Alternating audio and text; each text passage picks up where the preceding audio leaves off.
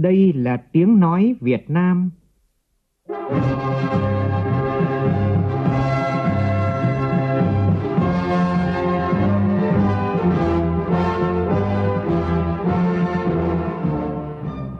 là tiếng nói Việt Nam, phát thanh từ Hà Nội, thủ đô nước Cộng hòa xã hội chủ nghĩa Việt Nam.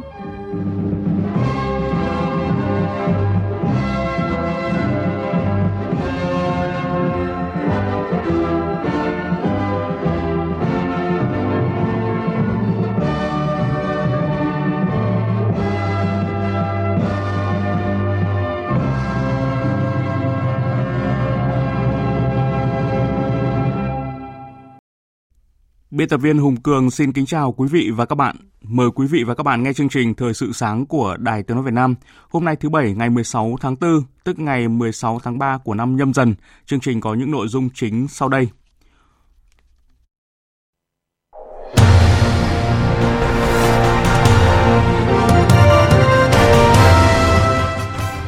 Ủy ban Thường vụ Quốc hội họp cho ý kiến về dự án luật phòng chống bạo lực gia đình sửa đổi. Tổ chức Tài chính Quốc tế nhận định Việt Nam là hình mẫu về quản lý kinh tế trong giai đoạn khó khăn do dịch bệnh. Thành phố Hồ Chí Minh sẵn sàng thực hiện tiêm vaccine ngừa Covid-19 cho trẻ từ 5 đến 11 tuổi bắt đầu từ ngày hôm nay. Trong phần tin thế giới, Nga trục xuất 18 nhân viên của phái đoàn Liên minh châu Âu tại Moscow, trong khi đó các nước châu Âu vẫn tiếp tục trục xuất các nhà ngoại giao của Nga. Nam Phi lập quỹ cứu trợ khẩn cấp hàng chục nghìn người hiện không có nơi ở, không có điện và nước là nạn nhân của trận lũ lịch sử.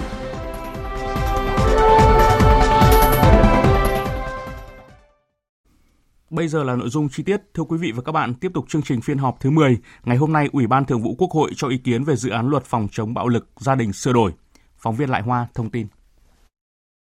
Dự án luật phòng chống bạo lực gia đình sửa đổi quy định nguyên tắc phòng chống bạo lực gia đình, các biện pháp phòng ngừa, bảo vệ, hỗ trợ và xử lý vi phạm pháp luật về phòng chống bạo lực gia đình, trách nhiệm của cơ quan tổ chức, gia đình, cá nhân trong việc thực hiện phòng chống bạo lực gia đình. Dự án luật sửa đổi lần này áp dụng đối với cả những trường hợp vợ chồng đã ly hôn hoặc chung sống như vợ chồng nhưng không đăng ký kết hôn. Dự án luật cũng quy định những hành vi bị cấm như cưỡng bức, kích động, xúi dục, giúp sức người khác thực hiện hành vi bạo lực gia đình, dung túng bao che cho bạo lực gia đình, làm lộ phát tán thông tin làm sai lệch thông tin về bạo lực gia đình dưới mọi hình thức, sử dụng các ứng dụng khoa học công nghệ nhằm kích động bạo lực gia đình, nói xấu hoặc đe dọa thành viên gia đình dự thảo luật phòng chống bạo lực gia đình nêu rõ biện pháp hỗ trợ kiểm soát hành vi bạo lực gia đình, gồm giáo dục kiến thức pháp luật cho người có hành vi bạo lực, giáo dục kỹ năng kiểm soát cho người có hành vi bạo lực gia đình, cai nghiện rượu, bia đối với những trường hợp gây bạo lực gia đình. Chiều qua tại thành phố Hồ Chí Minh, Phó Thủ tướng Lê Minh Khái đã có buổi tiếp làm việc với ông Alfonso Garcia Mora, Phó Chủ tịch Tổ chức Tài chính Quốc tế phụ trách khu vực châu Á Thái Bình Dương. Tin của phóng viên thường trú tại thành phố Hồ Chí Minh. Tại buổi làm việc, ông Alfonso Garcia Mora cho biết không chỉ tổ chức tài chính quốc tế mà các tổ chức quốc tế khác đánh giá Việt Nam là hình mẫu về quản lý kinh tế trong giai đoạn khó khăn do dịch bệnh. Trong khi nhiều nước rơi vào khó khăn, đang ở tình trạng suy thoái, thì Việt Nam vẫn duy trì mức tăng trưởng dương. Tổ chức Tài chính Quốc tế đánh giá cao cách quản lý tài chính, quản lý tài chính công của Việt Nam. Việt Nam đang nằm trong nhóm các quốc gia đứng đầu trên toàn cầu nhận đầu tư từ Tổ chức Tài chính Quốc tế. Tổ chức Tài chính Quốc tế đang tiếp tục gia tăng nhân sự cũng như tăng gấp đôi đầu tư vào Việt Nam trong thời gian tới. Các vấn đề mà Tổ chức Tài chính Quốc tế muốn cùng Việt Nam hướng tới đó là tăng năng suất lao động, đặc biệt là trong khu vực tư nhân và chống biến đổi khí hậu. Phó Thủ tướng Lê Minh Khái khẳng định, trong chiến lược phát triển, Việt Nam định hướng là phát triển nhanh và bền vững, nên phát triển kinh tế xanh, giảm khí thải là vấn đề mà Việt Nam theo đuổi. Các cơ quan của Việt Nam sẽ tiếp tục phối hợp chặt chẽ với Tổ chức Tài chính Quốc tế để tăng cường hợp tác, thúc đẩy mối quan hệ tốt đẹp giữa hai bên trong thời gian tới.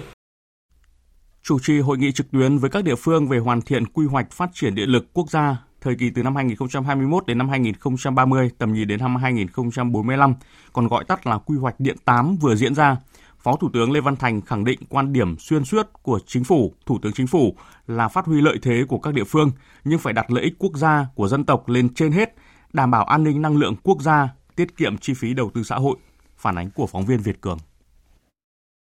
Tại hội nghị, các địa phương thống nhất cao với quan điểm, định hướng, chỉ đạo và cách làm thận trọng kỹ lưỡng của chính phủ, Thủ tướng Chính phủ nhằm bảo đảm an ninh năng lượng, Đặc biệt, chính phủ đã có sự cân nhắc kỹ lưỡng trong việc phát huy lợi thế về phát triển điện lực của các địa phương, nhất là đối với các địa phương còn khó khăn trên cơ sở đảm bảo hiệu quả chung. Mặc dù còn có địa phương mong muốn được phát triển thêm nguồn điện trên địa bàn, tuy nhiên, Bộ Công Thương đề nghị các tỉnh thành cần có sự cân nhắc kỹ lưỡng trong việc phát huy lợi thế và phát triển điện lực trên cơ sở bảo đảm hiệu quả chung.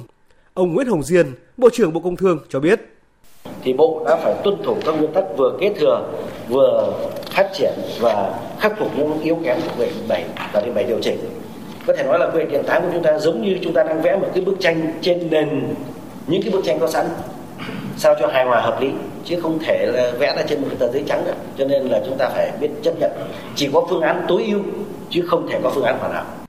một số ý kiến cho rằng việc thiếu nguồn lực và chưa có giải pháp kịp thời thúc đẩy tháo gỡ khó khăn sẽ dẫn đến chậm tiến độ vì vậy, cần có chính sách huy động nguồn lực, đặc biệt là có cơ chế đặc thù về đấu thầu và lựa chọn các nhà đầu tư. Ông Trần Duy Đông, Thứ trưởng Bộ Kế hoạch và Đầu tư cho rằng một năm là chúng ta cần khoảng 14 tỷ đô la vào đầu tư.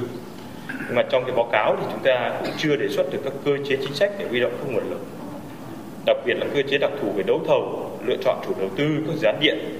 cơ chế thu hút đầu tư vào lưới điện truyền tải để nhằm khuyến khích nhiều thành phần kinh tế tham gia. Cái này nó có thể là trong quy hoạch cũng không thể triển khai hết được các cơ chế này tôi đề nghị là bộ công thương thì sớm có nội dung này kết luận hội nghị phó thủ tướng lê văn thành nêu rõ đặt lợi ích quốc gia dân tộc trên hết trước hết là quan điểm xuyên suốt trong chỉ đạo hoàn thiện quy hoạch điện 8 của chính phủ thủ tướng chính phủ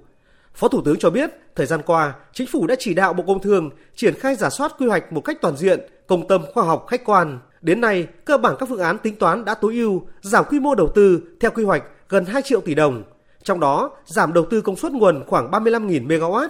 giảm đầu tư hệ thống truyền tải gần 300.000 tỷ đồng. Một km đường cao thế 500 bằng nửa km đường cao tốc. Công chí thấy tốn kém lắm. Chả thế mà vốn đầu tư lên tới 33 tỷ đô la Mỹ. Chúng ta phải hài hòa tính toán. Tất nhiên như tôi nói công chí vẫn phải có cái ưu tiên cho các địa bàn rất khó khăn thì chúng ta vẫn để cái dư địa hay là cái dự phòng cao hơn, ví dụ như miền Trung. Một mặt hàng liên quan đến lĩnh vực năng lượng nữa, đó là mặt hàng xăng dầu. Tại công văn số 2327 vừa được ban hành, chính phủ yêu cầu các bộ, cơ quan liên quan đảm bảo cân đối cung cầu mặt hàng xăng dầu đáp ứng nhu cầu của thị trường trong nước. Trong công văn, Chính phủ yêu cầu Bộ Công Thương chủ trì phối với các bộ ngành liên quan chủ động giải quyết công tác điều hành, đồng thời chủ trì phối với các cơ quan liên quan tăng cường công tác thanh tra kiểm tra các đơn vị cung ứng phân phối, kịp thời phát hiện và kiên quyết xử lý nghiêm minh theo quy định của pháp luật đối với các hành vi găm hàng nhằm trục lợi và các vi phạm khác nếu có trong hoạt động kinh doanh xăng dầu. Hai năm qua, nguồn cung bất động sản rất ít nhưng tình hình phát hành trái phiếu để tìm nguồn vốn cho bất động sản lại tăng cao. Đây là thông tin được đại diện Bộ Xây dựng đưa ra tại hội thảo tạo đà phục hồi thị trường bất động sản phía Nam vừa diễn ra. Ông Nguyễn Mạnh Khởi, Phó Cục trưởng Cục Quản lý Nhà và Thị trường Bất động sản Bộ Xây dựng cho biết,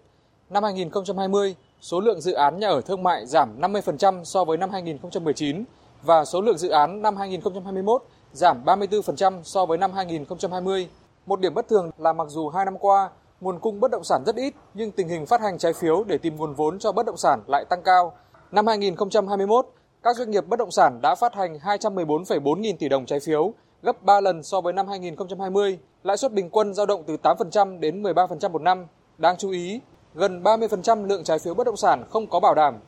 Theo ông Nguyễn Mạnh Khởi, điểm nghẽn của thị trường bất động sản đã tồn tại từ lâu nhưng chưa giải quyết được là việc minh bạch thông tin thị trường bất động sản có những cái thông tin nó tác động trực tiếp đến thị trường thậm chí nó là một trong những nguyên nhân tác động rất lớn đó là thông tin về quy hoạch thông tin về các dự án đủ điều kiện pháp lý thì hiện nay chúng ta cũng chưa làm tốt cái này chính vì chưa cung cấp kịp thời chưa đầy đủ cho nên có hàng loạt các cái tình trạng nhiều nhà môi giới lợi dụng thông tin để thổi giá làm lũng đoạn thị trường cái này chúng ta đều biết ảnh hưởng rất lớn nó gây cho không phải chỉ là cái câu chuyện giá mà gây cho thị trường phát triển méo mó và dẫn đến dẫn đến các cái rủi ro cho các nhà đầu tư dẫn đến cái tranh chấp khiếu nại thị trường một thông tin đáng chú ý là từ ngày 15 tháng 4 cho đến ngày 30 tháng 5 này, Tổng cục Thống kê, Bộ Kế hoạch và Đầu tư tiến hành điều tra doanh nghiệp năm 2022. Phóng viên Thu Trang thông tin. Hoạt động điều tra hướng tới mục tiêu thu thập thông tin doanh nghiệp, hợp tác xã, liên hiệp hợp tác xã, phục vụ công tác quản lý điều hành, dự báo tình hình kinh tế xã hội cũng như lập chính sách kế hoạch phát triển cho từng địa phương, cho toàn nền kinh tế. Dự kiến, kết quả chính thức cuộc điều tra sẽ được công bố vào quý 1 năm 2023 được biên soạn vào sách trắng doanh nghiệp và sách trắng hợp tác xã. với cách thức thu thập thông tin chủ yếu là sử dụng nền tảng số. Ông Nguyễn Trung Tiến, Phó Tổng cục trưởng Tổng cục Thống kê cho biết thì có cái kết quả thống kê tốt nhất để chúng ta xây dựng cái, các cái chiến lược cũng như kế hoạch phát triển kinh tế xã hội hiệu quả thì cái người cung cấp thông tin là rất quan trọng hay nói cách khác đó là thông tin đầu vào đó là ý thức của người cung cấp thông tin người cung cấp thông tin tốt thì khi đấy mới có các chỉ tiêu thống kê tốt Thông tin liên quan đến dịch COVID-19, Bộ Y tế vừa có văn bản điều chỉnh định nghĩa ca bệnh COVID-19 và biện pháp y tế đối với ca bệnh và người tiếp xúc gần. Trong đó thì F1 không còn cần phải cách ly. Theo văn bản mới này, người tiếp xúc gần hay còn gọi là F1 trong vòng 10 ngày kể từ ngày tiếp xúc lần cuối với F0 phải nghiêm túc thực hiện biện pháp phòng tránh lây nhiễm như đeo khẩu trang, thường xuyên rửa tay với xà phòng và nước sạch, dung dịch sát khuẩn tay nhanh, hạn chế tiếp xúc với người khác, đặc biệt là tránh nguy cơ người có nguy cơ cao, người mắc bệnh nặng, hạn chế đến những nơi tập trung đông người. Khi có kết quả dương tính với virus SARS-CoV-2, phải báo ngay cho cơ sở y tế địa phương để được tư vấn, chăm sóc điều trị và thực hiện các biện pháp phòng chống lây nhiễm theo quy định. Từ ngày hôm nay, thành phố Hồ Chí Minh bắt đầu tiêm vaccine ngừa COVID-19 cho trẻ từ 5 đến 11 tuổi. Theo Sở Y tế thành phố, việc tiêm sẽ thực hiện ở các em lứa tuổi lớn trước. Phóng viên Kim Dung, thường trú tại thành phố Hồ Chí Minh thông tin. Thành phố Hồ Chí Minh sẽ thực hiện tiêm theo lứa tuổi giảm dần, ưu tiên tiêm trước cho trẻ đang học lớp 6 và hạ dần theo độ tuổi tùy theo tiến độ cung ứng vaccine. Đối với trẻ đã từng mắc COVID-19 sẽ được tiêm vaccine ngừa COVID-19 sau 90 ngày kể từ ngày mắc bệnh. Đối với mũi 1, thành phố bắt đầu từ ngày 16 tháng 4 đến ngày 30 tháng 4.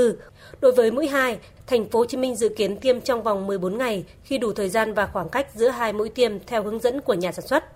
Loại vaccine sử dụng là vaccine được Bộ Y tế phê duyệt sử dụng cho trẻ từ 5 đến dưới 12 tuổi, vaccine Pfizer và Moderna, tiêm các liều cơ bản cùng loại vaccine. Tổng cộng có 604 đội tiêm để tham gia công tác tiêm chủng. Sở Y tế Thành phố Hồ Chí Minh cho biết, Hiện các quận huyện đều có lực lượng nhân sự tại chỗ với 444 đội tiêm. Sở sẽ điều phối nhân sự của các bệnh viện đa khoa, chuyên khoa, phòng khám có chuyên khoa nhi để hỗ trợ. Cùng với đó, xe cấp cứu trực chiến sẵn sàng. Sở cũng thành lập tổ chuyên gia hồi sức cấp cứu nhi thuộc ba bệnh viện nhi trên địa bàn để sẵn sàng hỗ trợ tuyến dưới trong công tác cấp cứu, xử trí tai biến sau tiêm vaccine. Sau thành phố Hồ Chí Minh một ngày, thành phố Hà Nội cũng sẽ triển khai tiêm vaccine ngừa COVID-19 cho nhóm trẻ từ 5 đến 11 tuổi sau khi được phân bổ gần 73.000 liều vaccine Moderna. Phóng viên Huy Nam thông tin. Thành phố cũng sẽ triển khai tiêm theo lứa tuổi từ cao đến thấp theo tiến độ cung ứng vaccine. Địa điểm tiêm chính là các điểm tiêm chủng lưu động ở các trường học, trạm y tế hoặc cơ sở y tế cho các đối tượng trẻ không đi học. Đối tượng thận trọng chỉ hoãn tiêm Ngoài ra huy động các điểm tiêm chủng tại các bệnh viện, phòng khám trong và ngoài công lập, các bệnh viện bộ ngành đóng trên địa bàn, các cơ sở tiêm chủng dịch vụ và tăng cường hỗ trợ nhân viên có chứng nhận an toàn tiêm chủng tăng cường tại điểm tiêm. Theo thống kê, hiện toàn thành phố Hà Nội có khoảng 950.000 trẻ em từ 5 đến dưới 12 tuổi. Thưa quý vị và các bạn, tối qua tại Quảng trường Nhân dân tỉnh Lai Châu đã diễn ra lễ khai mạc tuần du lịch văn hóa Lai Châu năm 2022 với chủ đề Về với những đỉnh núi Lai Châu kỳ vĩ, đây là dịp để đồng bào các dân tộc trên địa bàn cùng với các cấp, các ngành địa phương nâng cao ý thức, trách nhiệm gìn giữ, bảo tồn văn hóa truyền thống, thắt chặt khối đại đoàn kết toàn dân tộc, quảng bá hình ảnh đất nước và con người Lai Châu, thúc đẩy phát triển du lịch. Phóng viên Khắc Kiên phản ánh.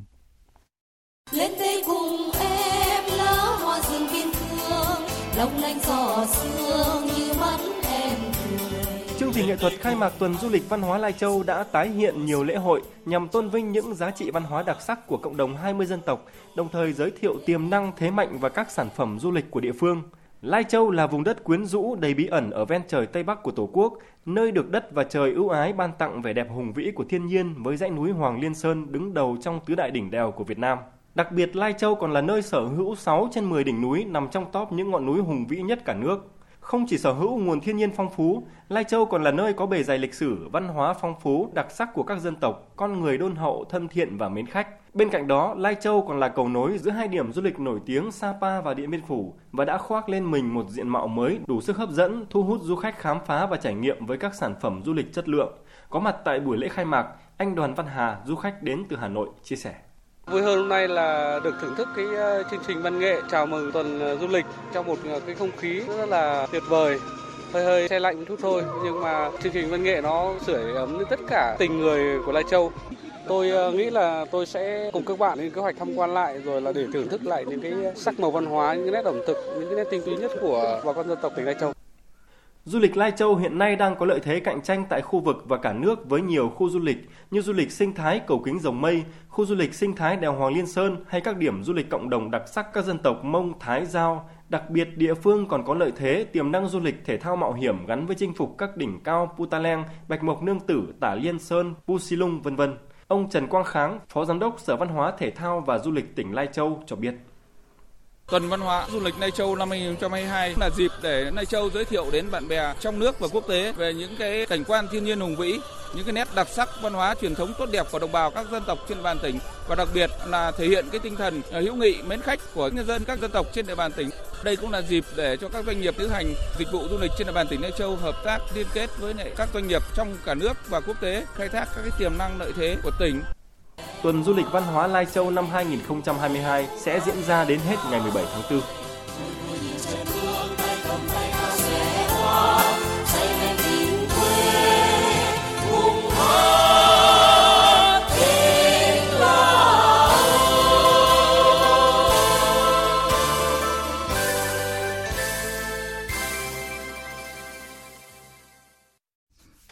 Chuyển sang một nội dung đáng chú ý. Thưa quý vị, ờ, tri bộ thôn bản ở vùng cao không đơn thuần là tổ chức đảng ở cơ sở mà còn là đầu tàu thúc đẩy mọi mặt đời sống kinh tế xã hội ở địa phương đi lên.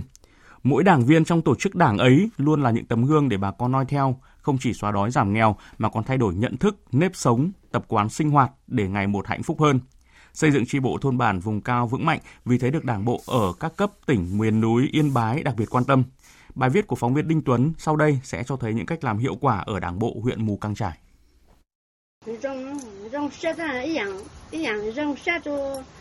Nửa đầu tháng tư này, trưởng ban tuyên giáo huyện ủy Mù Căng Trải Đào Thị Thu Thủy, ủy viên ban thường vụ, được phân công phụ trách xã Hồ 4 lại về sinh hoạt chi bộ cùng các đảng viên thôn chấm gầu bua. Tại đây, nhiều ý kiến thẳng thắn đã được đồng chí Đào Thị Thu Thủy đưa ra rất cụ thể tỉ mỉ.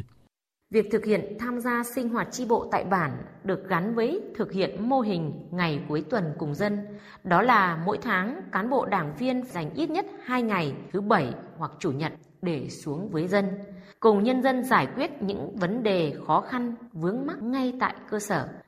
Hiện Ban Thường vụ huyện ủy Mù Căng Trải đã thực hiện phân công tất cả các trưởng phó các ban ngành, ủy viên ban chấp hành đảng bộ huyện theo dõi, giúp đỡ từng thôn bản, tổ dân phố.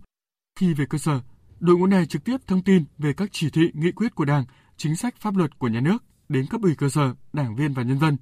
đồng thời lắng nghe các ý kiến, nguyện vọng của đảng viên và quần chúng để kịp thời giải quyết những vướng mắc ở cơ sở. Bên cạnh đó, huyện ủy Mù Căng Trải còn tổ chức cho các bí thư chi bộ tham gia giao ban công tác xây dựng đảng. Bí thư chi bộ bản Sáng Nhù, xã Mồ Dề, Thảo A Cu cho biết,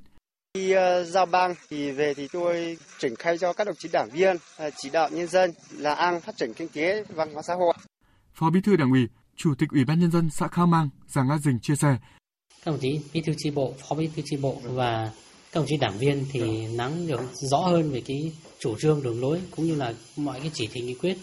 Từ cái đấy thì ờ, truyền đạt lại trong cái hội nghị họp thôn bản thì bà con nắm được cái chủ trương hơn, nhất là công tác phát triển kinh tế văn hóa xã hội, đảm bảo an ninh an ninh chính trị, trật tự an toàn xã hội trên địa bàn thì từ những cái nội dung mà triển khai tốt như thế thì bà con sẽ tin tưởng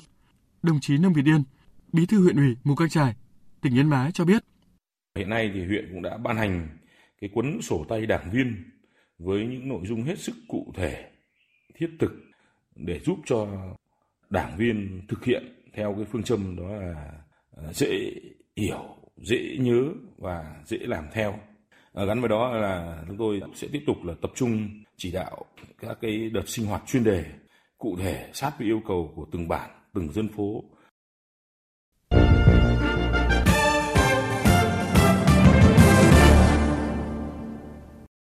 Chuyển sang phần tin thế giới, theo hãng thông tấn Yonhap, ngày hôm qua Hàn Quốc đã quyết định tham gia hiệp định đối tác kinh tế toàn diện và tiến bộ xuyên Thái Bình Dương CPTPP trong bối cảnh nước này tìm cách đa dạng hóa danh mục xuất khẩu khi nền kinh tế gia tăng bất ổn.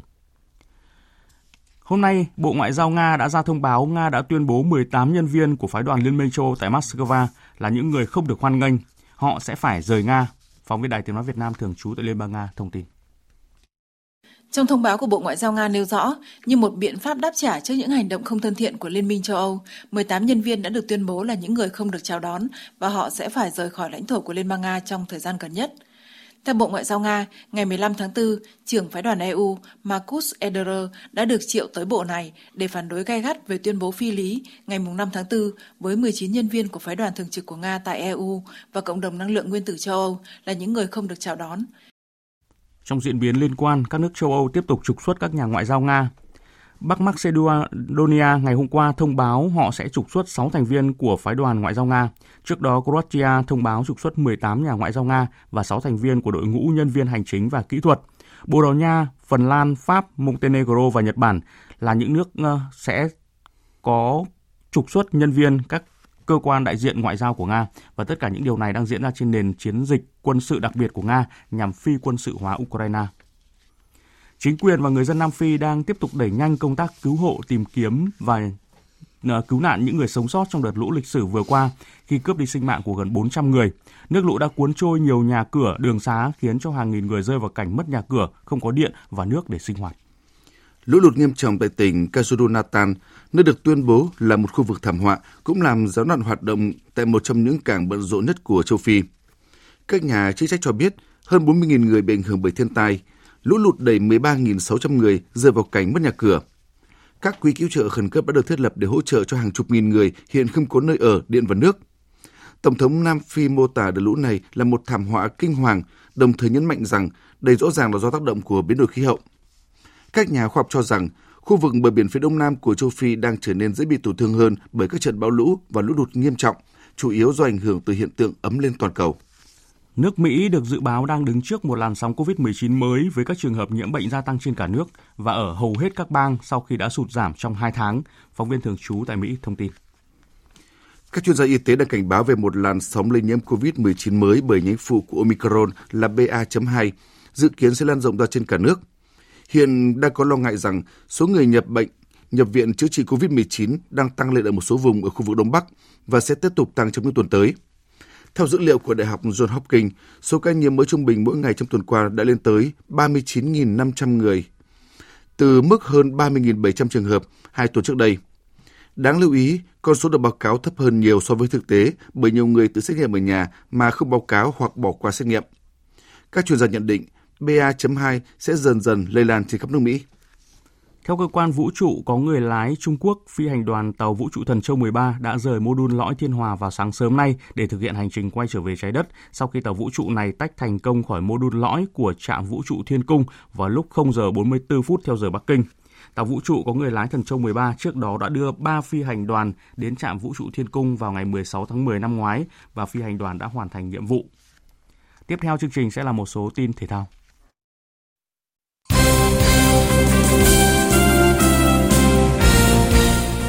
Thưa quý vị và các bạn, chiều qua đội U23 Việt Nam đã trở lại tập luyện sau khi dành trọn vẹn một ngày để nghỉ ngơi và ổn định lực lượng.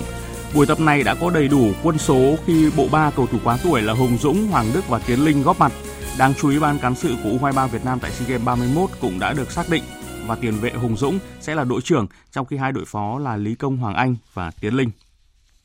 Vào lúc 18 giờ chiều nay trên sân vận động thống nhất thành phố Hồ Chí Minh sẽ diễn ra trận đấu bóng đá đáng chú ý giữa câu lạc bộ Hoàng Anh Gia Lai và đối thủ cực mạnh là Yokohama Marinos tại giải AFC Champions League. Năm nay Hoàng Anh Gia Lai là đại diện duy nhất của bóng đá Việt Nam góp mặt ở sân chơi danh giá này. Về Yokohama, đây là đội bóng hàng đầu của Nhật Bản khi 4 lần giành chức vô địch Nhật Bản. Còn tại đấu trường AFC Champions League, đội bóng đã hai lần giành vị trí Á quân. Sáng nay các tay đua xe đạp cúp truyền hình thành phố Hồ Chí Minh Tôn Đông Á sẽ tiếp tục chặng 11 vòng quanh Tràng Tiền Phú Xuân của thành phố Huế với độ dài chặng là 42 km. Trước đó, chặng 10 diễn ra ngày hôm qua từ Quảng Bình đi Huế. Nguyễn Tấn Hòa ở tập đoàn Lộc Trời đã về nhất chặng, chiến thắng lần thứ hai liên tiếp và lần thứ ba từ đầu giải đã giúp tay đua này rút ngắn khoảng cách với người đồng đội đang mặc áo xanh là Quàn Văn Cường, chỉ còn một điểm. Dự báo thời tiết Phía Tây Bắc Bộ có mưa vừa mưa to, có nơi mưa rất to và rải rác có rông. Trong mưa rông có khả năng xảy ra lốc xét mưa đá và gió giật mạnh, nhiệt độ từ 18 đến 29 độ. Phía Đông Bắc Bộ và khu vực Hà Nội có mưa rào và rải rác có rông, cục bộ có mưa vừa mưa to, riêng vùng núi và Trung Du có nơi mưa rất to. Trong mưa rông có khả năng xảy ra lốc xét mưa đá và gió giật mạnh, nhiệt độ từ 17 đến 26 độ.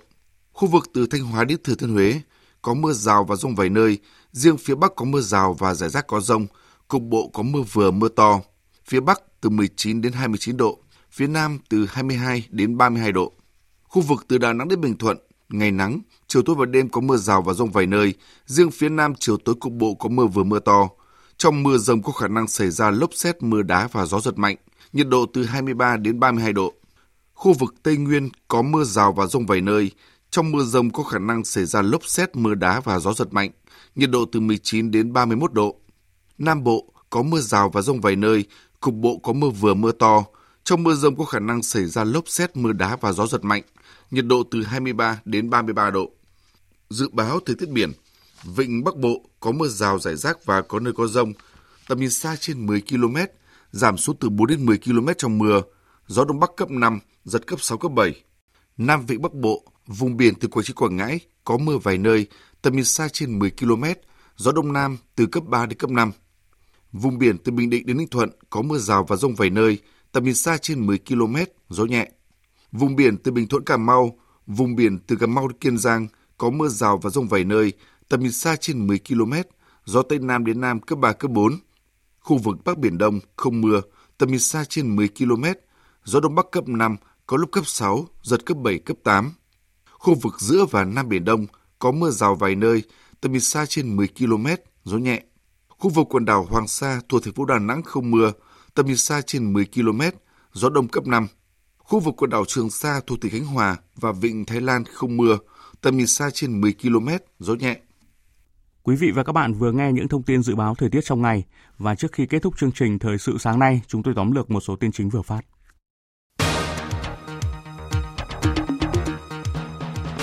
Tiếp tục chương trình phiên họp thứ 10 ngày hôm nay, Ủy ban Thường vụ Quốc hội họp cho ý kiến về dự án luật phòng chống bạo lực gia đình sửa đổi. Phó Chủ tịch Tổ chức Tài chính Quốc tế phụ trách khu vực châu Á Thái Bình Dương nhận định trong cuộc làm việc với Phó Thủ tướng Lê Minh Khái, đó là Việt Nam là hình mẫu về quản lý kinh tế trong giai đoạn khó khăn về dịch bệnh. Ngày hôm nay, thành phố Hồ Chí Minh bắt đầu thực hiện tiêm vaccine ngừa COVID-19 cho trẻ từ 5 đến 11 tuổi, còn thành phố Hà Nội sẽ tiêm cho trẻ ở lứa tuổi này từ ngày mai.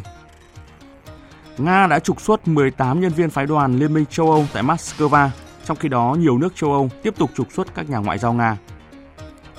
Nam Phi lập quỹ cứu trợ khẩn cấp hàng chục nghìn người hiện không có nơi ở, điện và nước là nạn nhân của trận lũ lịch sử. Trận lũ này cũng đã cướp đi sinh mạng của gần 400 người tại các địa phương dọc bờ biển miền đông của đất nước này.